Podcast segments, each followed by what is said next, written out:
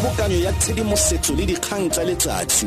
Magareng ga ura ya borataro le ura ya bosupa tleleletsele kgotla yo kameng meepo mo nageng mineral council of south africa e ganeditse dipego tsa gore moepo e ka nna modi ya ditshwaetsego tse dintšha tsa mogare wa corona mo nageng. Ke badiri ba moepo ba le 230 000 ba ba boetseng tiro mo pakeng eno ya legato la boraro la twantsho ya leroborobo la corona.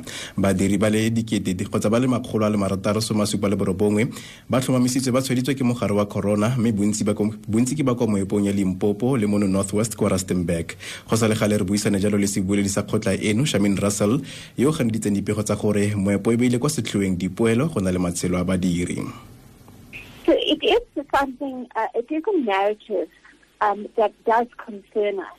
Uh, and it's something that they often raise in media reports and quite frankly by government officials who are really not part of the regulation of the, of the industry. Um, with more than 235,000 mine workers screened and close on 8,000 tests, there are uh, 679 confirmed cases of COVID-19 in the industry. Um, and of those cases, around 90% are actually asymptomatic. Not one of those individuals has any symptoms at all.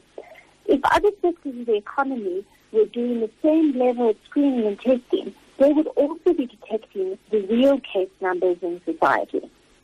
And, and let's talk about the epidemiological phenomenon. We understand that mining as is a um, claustrophobical space that which it's difficult to maintain social distancing. How do you go about it given that you were saying that about 95% of those that were tested were asymptomatic? Well we start out from the premise that we what we need to do as an industry is we need to slow the spread of the infection in the first instance. We need to try and provide support to employees and to their families and community members uh, if anyone does become infected, and actually we need to protect the most vulnerable. Uh, going back to the prevention of, of, of um, COVID-19, we have extensive measures in place, and something which we started way back, even before the lockdown, uh, where we where we implemented hygiene practices. Um, we introduced PPEs, which you know are used in the industry in any event. Um, we have extensive uh, education and training of employees and social distancing. And where social distancing is not possible, again, there are, there are increased measures in place but, but Charmane, when you look at um, the uptick in infections, particularly in Rustenburg, where we've seen about 150 um, daily jump, it must be worrying for you. I mean, there's been calls from stakeholders, including unions, that now that mining will be operating at 100% capacity, um, this may somehow exacerbate the problem. Yes, but our point of departure is this, is that we are actually screening and we are actually testing. So we have a really, really good handle on the number of infections.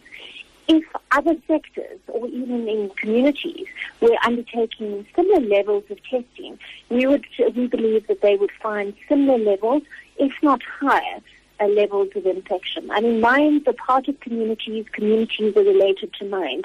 It's very, very unlikely uh, that any that that any uh, outbreak would be different within the mine, within a community, than of the community themselves. And our contention is this, that we are actually testing, we are actually finding cases, but in the communities themselves, this is not happening.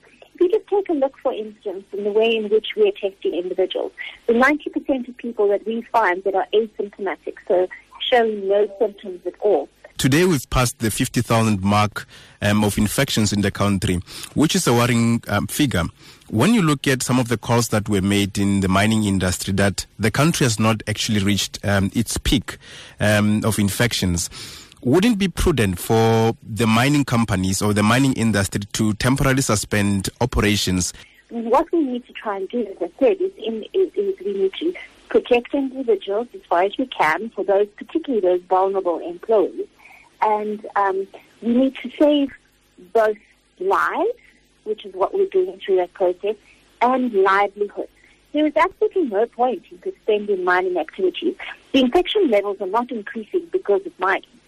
The infection levels are increasing in the country as a whole, as expected.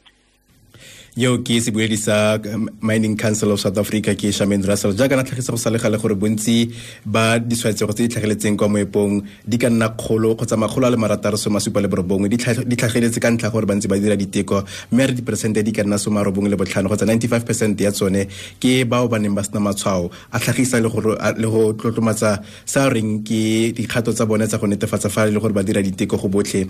Sabc news re ikemetse النبي اللي خريت لي الحقور